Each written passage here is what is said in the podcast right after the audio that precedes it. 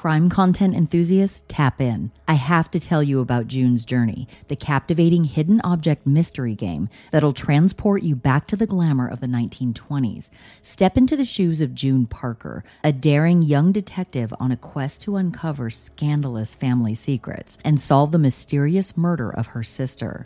With each scene explored, you'll unravel a collection of dazzling hidden object spectacles, leading you closer to the truth.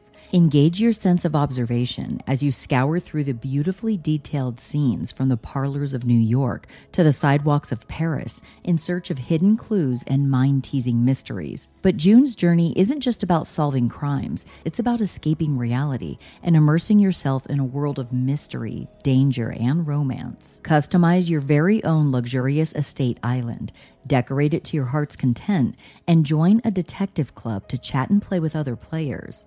My personal favorite time to play June's Journey is when I'm waiting for my daughter after school in the carpool line. It's my little slice of me time on the weekdays. Although I love a good mystery, my favorite part of the game is being able to play with others. If you're craving a good mystery, looking for an escape, or some me time, why not travel back in time to the glamorous 1920s and channel your inner detective? Dive into June's captivating quest today and see if you can crack the case. Download June's Journey for free today on iOS and Android. The days are about to get a lot more sunshine. Is your summer wardrobe ready? Right now, my listeners can give Armoire a try and get up to 50% off their first month. That's up to $125 off. Just visit armoire.style slash murderish. That's armoire.style, A R M O I R E dot style slash murderish to get up to 50% off your first month. With an Armoire clothing rental membership, you can curate the ideal summer wardrobe with high quality, unique brands tailored to your taste. Simply take a five minute style quiz to choose items from your personalized dynamic closet.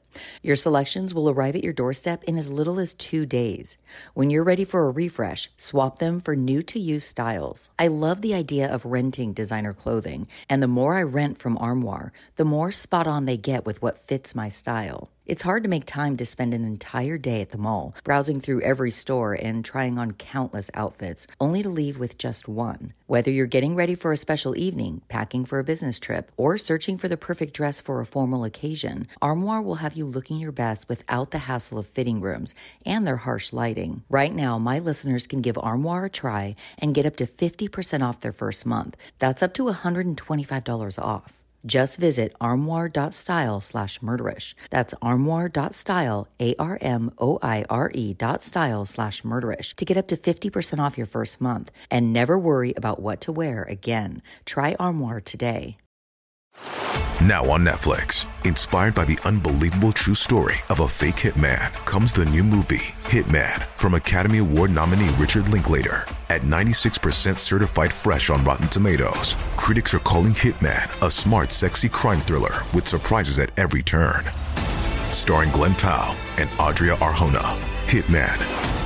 Now playing on Netflix and in select theaters. Rated R. Hey everyone, it's Jami. Today I'm re releasing an episode of Murderish covering a bizarre case that had a connection to a popular pizza chain. In December of 1985, a series of heinous crimes took place in two different states, leaving three people dead. The murders all had a strange connection to Domino's Pizza. One of the murder victims would name his killer in a dying declaration. And then the hunt was on to find the serial murderer. The opinions expressed in this episode do not necessarily reflect those of the Murderish podcast. Sensitive topics are discussed. Listener discretion is advised. The case I'm covering today involves discussions of childhood sexual abuse and suicide. Please use discretion and take care before listening. In December of 1985, a series of heinous crimes took place in two different states, leaving three people dead. The murders all had a strange connection to a popular pizza chain. One of the murder victims would name his killer in a dying declaration, and then the hunt was on to find the killer. Join me as I walk you through the case widely known as the Domino's Pizza murders.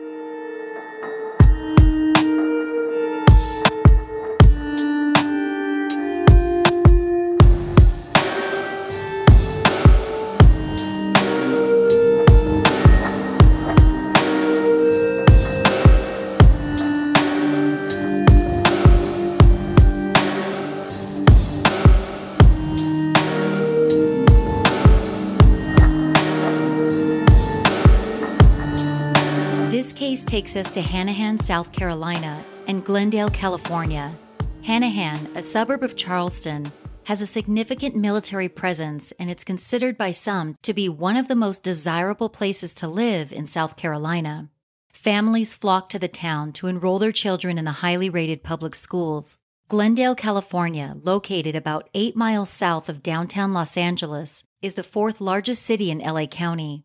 The city is widely known for its significant Armenian American population. Actor Paul Walker and supermodel Kathy Ireland were both born in Glendale. In the late 1970s, however, the city would be terrorized by two serial killers known as the Hillside Stranglers because most of their victims were discovered in hills surrounding the Glendale area. In 1985, Glendale would again make headlines for the case we're examining today.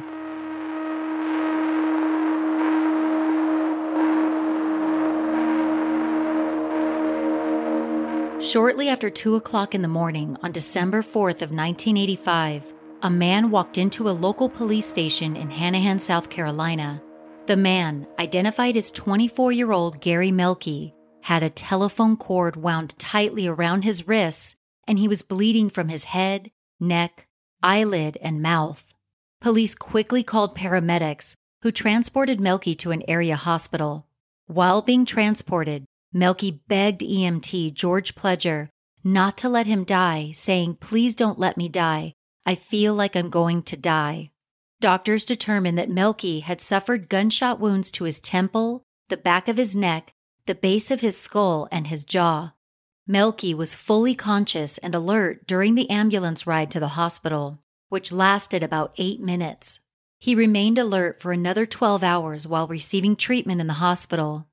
Unfortunately, Melky's condition worsened and he slipped into a coma. Gary Melky succumbed to his injuries and died five days after he was admitted to the hospital. Before he died, however, Melky described to police and EMTs what happened to him and he named his attacker.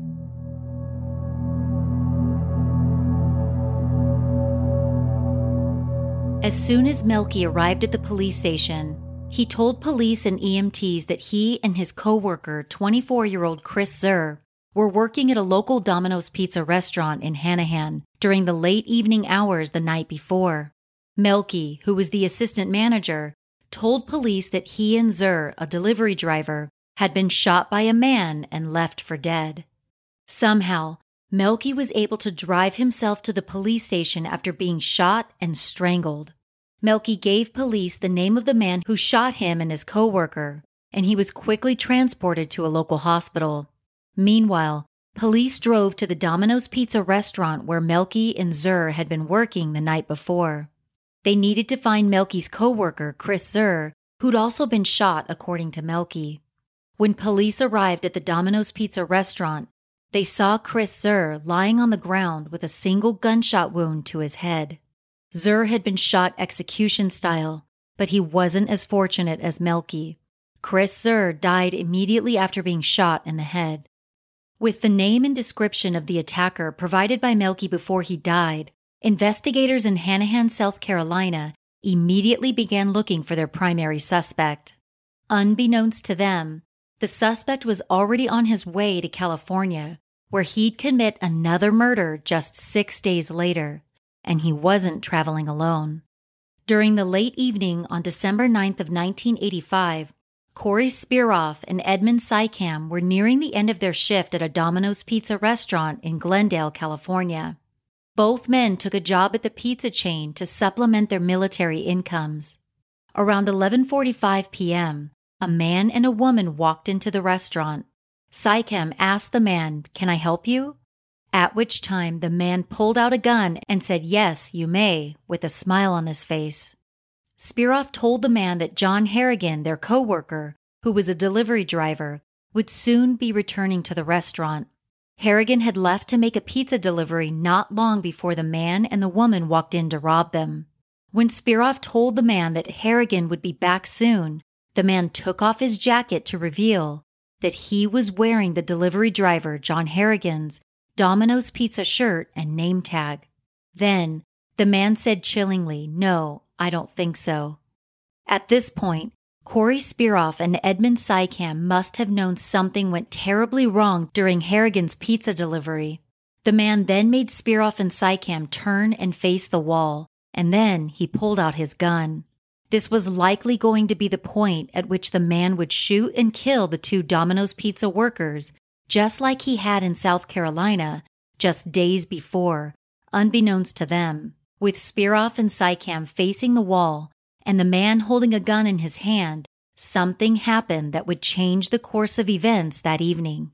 A coworker named Richard Wagner walked into the front entrance of the restaurant. He was there to bring some furniture to Spiroff. At this point, the man told Spiroff to go up front and deal with the person who just walked into the restaurant. When Spiroff greeted Wagner in the front of the store, Wagner tried to go behind the counter, but Spiroff stopped him and told him to wait in his car and he'd bring the pizza order out to him when it was ready. When Wagner went back to his car where his wife was waiting, he told her that something was off about his encounter with Spiroff and that he suspected they may be getting robbed. Spiroff, who worked with Wagner, had just acted like he didn't know him. At that point, Wagner and his wife left the restaurant. After Wagner left, the man wearing John Harrigan's work shirt and name badge ordered Spiroff and Sykam to go into the commercial sized freezer where the temperature was about 32 to 40 degrees Fahrenheit. The man then tied both men up using a telephone cord, binding their wrists behind their backs. What he did next must have absolutely terrified the two Domino's Pizza workers. The man put the telephone cord over a food rack located above their heads, and then he wrapped it around their necks like a pulley, hanging Spiroff and Sykam from the food rack. At this point, Spiroff told the man that he was in pain, to which the man replied, Shut up, at least you're alive. The man walked over to the restaurant safe and stole over a thousand dollars.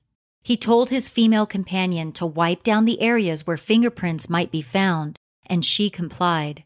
Before leaving, the man asked Spiroff when the restaurant would reopen, and Spiroff told him the store would open again at 11 a.m. the following day.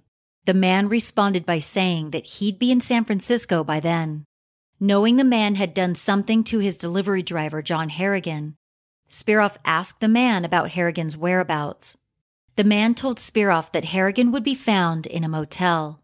At approximately 12:15 in the morning, the man and woman left after being in the restaurant for about 30 minutes. Just 15 minutes after the man and the woman left, police arrived and untied the two men who'd been standing on their tippy toes to avoid being hanged.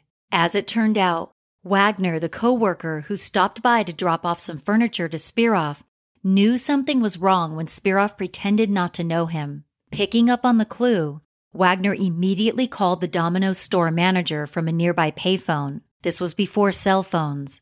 The store manager then called police. If Wagner hadn't stopped by that night or hadn't picked up on Spiroff's clues, it's frightening to think of what the two men's fate would have been. Spiroff would later say that he passed out a few times while he was hanging in the freezer. He lost his footing trying to kick some boxes toward himself and Sykam so they could stand on them and avoid being hanged. They were lucky to have survived the ordeal. After Spiroff and Sykam were rescued, the hunt was on to find their coworker, 21 year old John Harrigan. Back in South Carolina, police knew the name of the man who'd shot and killed Gary Melky and Chris Zur while they were working at Domino's Pizza, and they were actively looking for him. They didn't know at the time that the killer had left the state and traveled west to California. Six days after Melky and Zur were shot in Hanahan, South Carolina, Corey Spiroff and Edmund Sykam were hanged and left in a freezer in Glendale, California. But the two cases weren't linked together right away. Back in Glendale, police were able to retrieve the address where Harrigan went to deliver a pizza. By searching the Domino's Pizza database, police discovered that Harrigan had gone to a nearby motel room to deliver pizza on the evening that Spiroff and Sykam were attacked and robbed. With the address in hand, Glendale police headed to the motel room where pizza was ordered. Several hours after the robbery and attack, police entered room number 205 at the Regalodge Motel on Colorado Boulevard in Glendale. Upon entering the room, police immediately saw that the water in the bathroom was running As they entered the bathroom, they saw a body in the bathtub. It was John Harrigan. Harrigan's head was located directly under the water spout, and his hands and feet had been tied behind his back. A washcloth had been used to gag him. Rope was used to tie a pillowcase around Harrigan's neck. 21 year old John Harrigan was pronounced dead at the scene. Upon further investigation in the motel room, police saw that the telephone cord in the room had been severed. They also noticed that Harrigan's car keys and wallet were missing. It was apparent to police that the motel room had been wiped down and cleaned. Even so, they were able to pull two fingerprints from the crime scene. A thumbprint was found inside of a cardboard toilet paper roll. Another print was found inside of the motel room telephone book. The print found inside of the phone book was lifted from a page for pizza establishments. Investigators eventually found John Harrigan's vehicle about 30 miles away from the crime scene. Inside of his truck, investigators found Harrigan's Domino's Pizza name tag and work shirt. At the time, police weren't certain of Harrigan's cause of death, but a forensic pathologist would later clarify. Investigators at the motel room crime scene noticed that the type of knot used to bind John Harrigan was the same type of knot used to bind Corey Spiroff and Edmund Sykam in the freezer. Dr. Joseph Kogan, a forensic pathologist, later determined that John Harrigan was killed by ligature strangulation. Dr. Kogan came to this conclusion due to the depth of the depression caused by the ligature, as well as the multiple hemorrhages found in Harrigan's inner eyelids. Autopsy findings indicated that Harrigan lived no longer than 10 minutes after the ligature was placed around his neck. Drowning could not be ruled out, according to Dr. Kogan, given that Harrigan was found fully submerged underwater with a gag in his mouth. Dr. Kogan noted the presence of frothy pulmonary edema in his trachea and bronchi. Once the fingerprints from the motel room were processed, police in California were able to link them to a man who'd previously served time in the military. Once Glendale police matched the fingerprints to a name, it was quickly uncovered that their suspect was the same man who'd been named by Gary Melky before he died. Now, law enforcement agencies in both states knew their cases were connected, and the hunt was on to find their suspect. A photo of the primary suspect was made public, and this would prove to be a good move. Someone recognized the man in the photo and alerted law enforcement as to where they could find the man. The tipster said that the man was staying at a hotel in Las Vegas. Police quickly went to the Las Vegas hotel, and when police located the suspect, he calmly said to them, I'm Mitchell Carlton Sims. He then turned his back to police with his hands behind his back.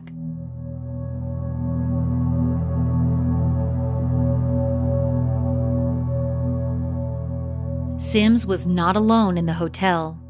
With him was 20 year old Ruby Paget, Sims' girlfriend and alleged accomplice in the Glendale crimes.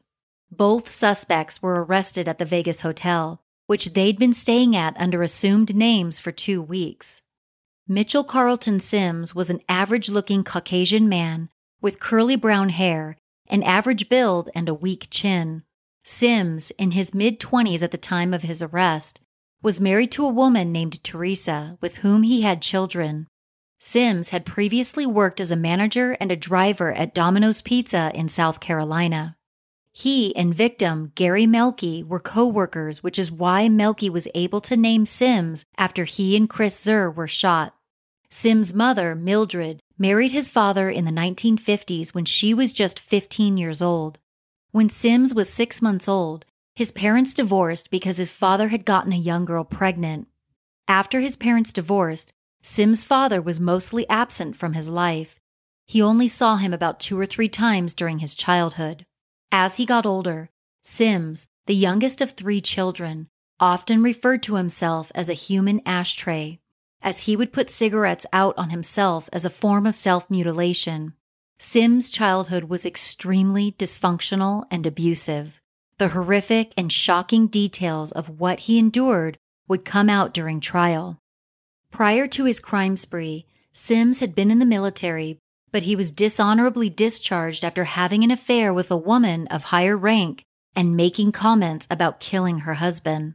At some point during his marriage to Teresa, Sims began having another affair with a female coworker at Domino's Pizza, which caused he and his wife to split up. Sims eventually ended the affair with his coworker, and he and Teresa got back together. Sims, however, would eventually meet another woman named Ruby Paget, and the two of them began having an affair. Sims left his wife for Paget. He and Paget did drugs together, and Sims saw Paget as everything his wife wasn't. Then, on Christmas Day of 1985, the two lovers were arrested at a Las Vegas hotel on murder charges for the Domino's Pizza murders. In March of 1987, almost a year and a half after police caught up with Sims and Paget, Mitchell Sims went on trial in Pasadena Superior Court. Sims, 26 years old by this time, was charged with first degree murder for the brutal killing of 21 year old John Harrigan. A special circumstance charge of lying in wait was also added, which made Sims eligible for the death penalty. In addition, Sims was charged with two counts of robbery and attempted murder for his crimes against Corey Spiroff and Edmund Sykam, who were left hanging in a freezer. Judge Jack Tso presided over the trial, which lasted nearly three months. In his opening statements, Deputy District Attorney Terry Green told jurors that the crimes were motivated by money and sadistic pleasure of committing crimes. He said that Sims and Paget coldly calculated Harrigan's murder as they lured him to their motel room by ordering a pizza. Green told the jury that Sims' crimes were partially motivated by a grudge he held against his former employer. Green said that Sims began working for Domino's Pizza in South Carolina in March of 1984. At some point, he enrolled in a management training program and was eventually promoted to manager in January of 1985. A few months later, according to Green, Sims became angry after he received a bonus check that was much less than he believed he deserved. In May of 1985, Sims wrote a resignation letter and sent it to Domino's Pizza headquarters in Michigan. After receiving no response to his resignation letter, Green claimed that Sims sought revenge against a particular Domino's Pizza employee named David Littman, who Sims believed was responsible for the meager bonus he received. In November of 1985, six months after sending a resignation letter to headquarters, Sims began working as a delivery driver for Domino's Pizza in Hanahan. Although Sims never harmed David Littman, he went on a murder spree directing his anger at Domino's Pizza employees in South Carolina and California. Although Green pointed out to jurors that Sims' motive for the crimes in Glendale stemmed from his grudge against a former coworker in South Carolina, jurors never got to hear details about the South Carolina murders. Judge Tso wouldn't allow those details to come out during the California trial. Once the trial concluded, however, the jury were invited into the judge's chambers where he provided them with information that wasn't allowed during trial. This is when jurors first heard details of the South Carolina murders. From the start of Sims' trial, the evidence presented was emotionally heavy. In the beginning of the trial, the prosecution played for the jury a 17 minute video, which was recorded and narrated by the head detective in John Harrigan's murder case, John Perkins. In the video, Perkins walks through the crime scene and narrates various aspects of it. The video included footage of officials from the coroner's office pulling Harrigan's lifeless body out of the motel bathtub. By the time his body was taken out of the bathtub, Harrigan had been dead for several hours. Jurors saw officials remove the pillowcase from Harrigan's head. John Harrigan's mother was present in court every day, and had to endure graphic video footage of her son's body being pulled out of the bathtub. As the video was played in court, Sims glanced at John Harrigan's mother and smiled. During the trial, the jury was taken to motel room number 205, where John Harrigan's body was found. I spoke with one of the jurors on Sims' trial, and she indicated that it seemed highly unlikely that Sims acted alone in Harrigan's murder. The juror, named Jolinda, told me that the bathtub was very small. Given Mitchell Sims' size, she didn't think that he could lift Harrigan's body and place him in the bathtub without help from Ruby Paget. Edmund Sykam, one of the victims who was left hanging in a freezer, testified that Sims and Paget walked into Domino's Pizza in Glendale around 11:45 p.m. After walking in, Sykam asked, "Can I help you?" At which time Sims pulled out a gun and said, "Yes, you may," with a smile on his face.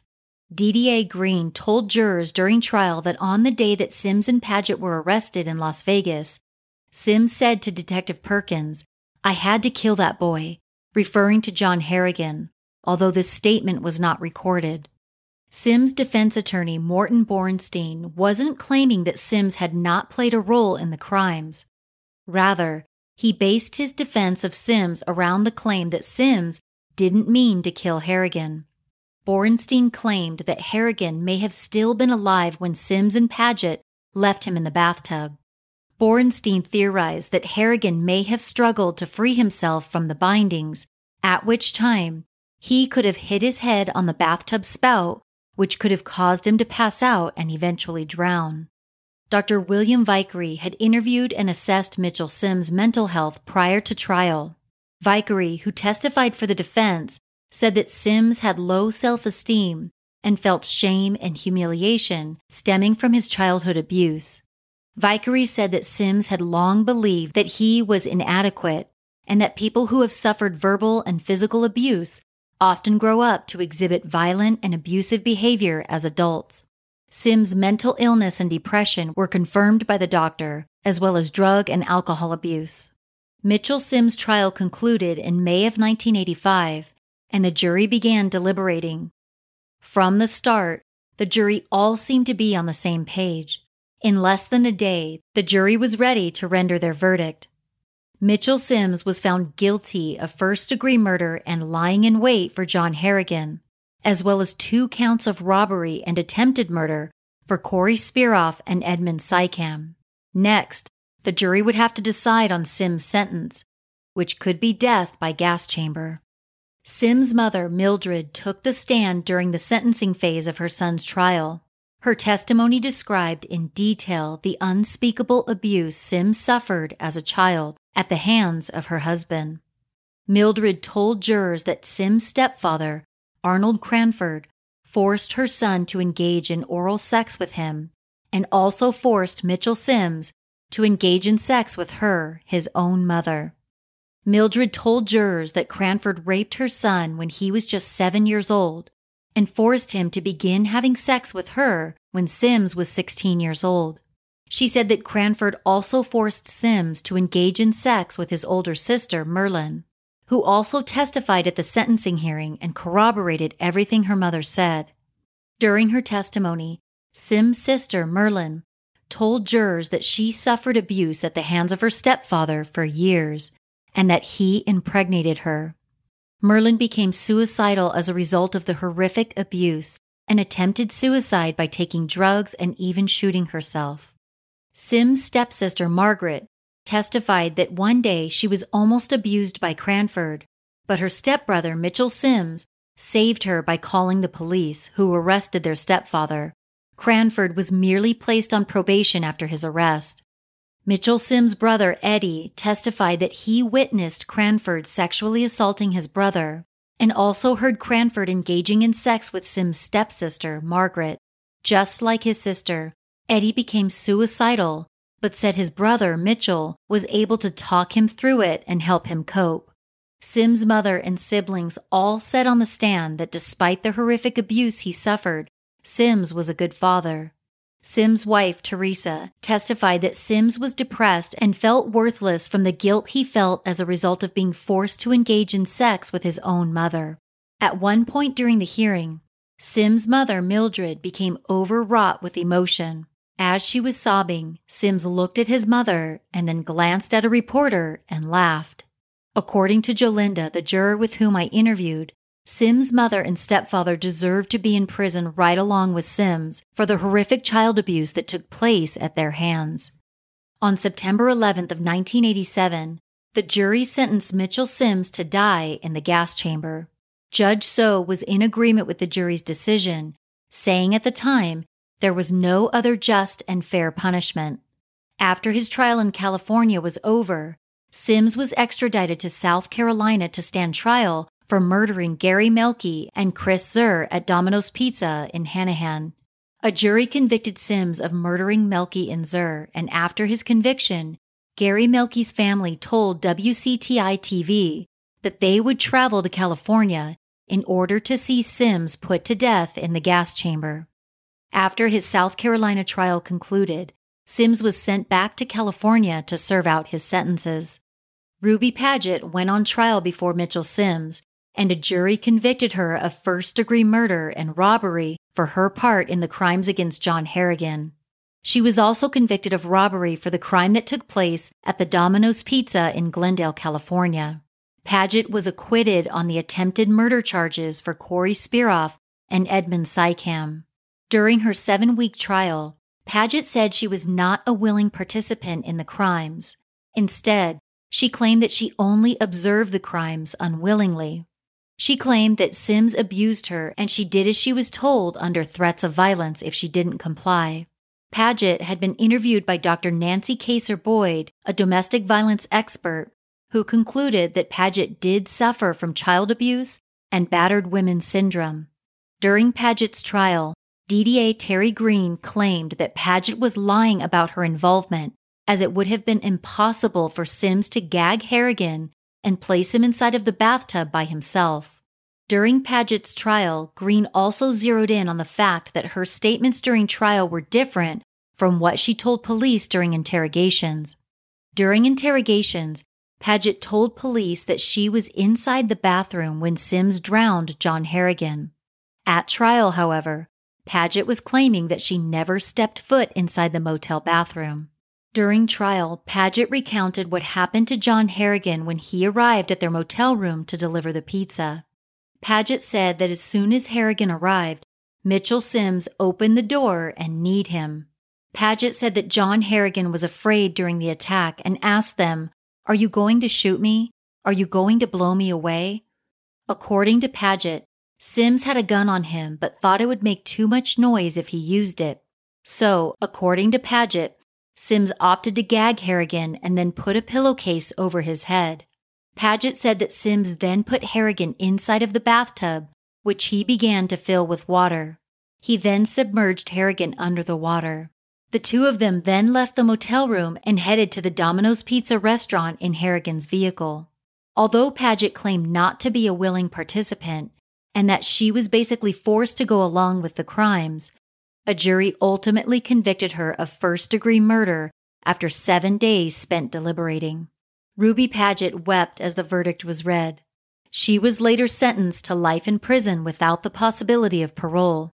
It's been said that Mitchell Sims has given his life over to God since going to prison. As of the current date, Mitchell Sims has exhausted all of his appeals and is eligible for execution. That said, in March of 2019, Governor Gavin Newsom placed a moratorium or a temporary hold on capital punishment in California.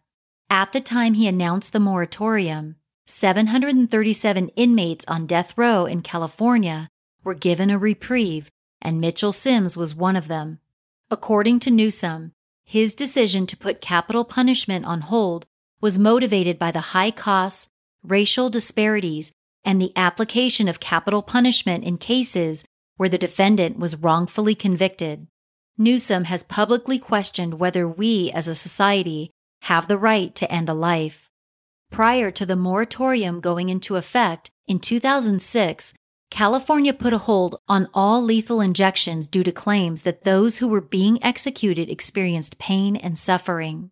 Since then, LA District Attorney Steve Cooley has fought to continue executions using a one drug method, which is currently used in Arizona, Ohio, and Washington.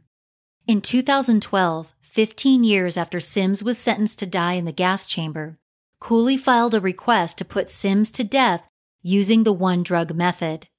As of the current date, however, Mitchell Sims still resides on death row in San Quentin State Prison in California. Ruby Paget currently resides in a women's prison in Corona, California. It's been reported that Paget has stayed out of trouble in prison and actively takes part in self help workshops in order to better understand the poor choices she made, which landed her in prison. More than 30 years after he was left to die in a freezer at Domino's Pizza, Corey Spiroff is still employed by a food company that owns Domino's Pizza. Only now, Spiroff is a high ranking executive and resides in Saudi Arabia.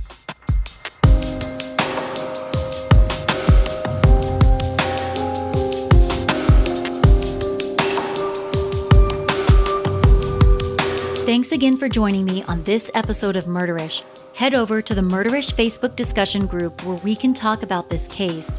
You can also find me on Twitter at MurderishPod or on Instagram at Murderish Podcast. If you like the show, please hit the subscribe button wherever you're listening now and tell a friend about Murderish. If you feel like it, you can leave the show a rating and review in your favorite podcast listening app. Buying products and services advertised on the show is another great way to support it. Make sure to use my special URL or promo code. Head over to murderish.com if you'd like more info about the show and me. On the website, you can also sign up to support the show through Patreon and have some of your dollars donated to the Cold Case Investigative Research Institute. There's also a link to buy Murderish t shirts and other merch. That's murderish.com. Murderish is mixed and mastered by John Buchanan of Audio Editing Solutions. Music by Nico of We Talk of Dreams. This episode was researched by Tiffany Williams and written by me. In order to tell true crime stories on this show, information is gathered from various sources, including but not limited to news articles, newspaper archives, blogs, social media, TV productions, police reports, court records, books, magazine articles, direct interviews, and more. I recognize that oftentimes someone before me put in a lot of time and effort to gather information I draw from to tell these stories. Thank you to those individuals for their hard work. Sources for this episode include Patricia Klein and Stephanie O'Neill at Los Angeles Times, Glenn Smith at postandcourier.com, Case Law Vlex, Justia US Law, cityofhanahan.com, murderpedia.org, Veronica Rocha at LA Times, Glendale News Press, Michael D. Harris at UPI Archives, Ann Kane at Business Insider, Oxygen snapped killer couples, and a direct interview with Jolinda, who was a juror on Mitchell Sims' trial in 1987. Thank you so much, Jalinda, for your insight on this case and for your service on the trial. As always, Ishers, thank you for joining me on another episode of Murderish.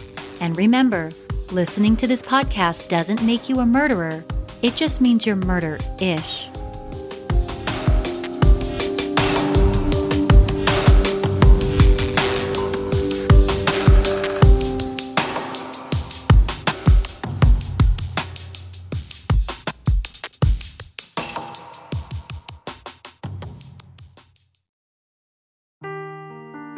Seeking the truth never gets old. Introducing June's Journey, the free to play mobile game that will immerse you in a thrilling murder mystery. Join June Parker as she uncovers hidden objects and clues to solve her sister's death in a beautifully illustrated world set in the roaring 20s. With new chapters added every week, the excitement never ends. Download June's Journey now on your Android or iOS device or play on PC through Facebook Games.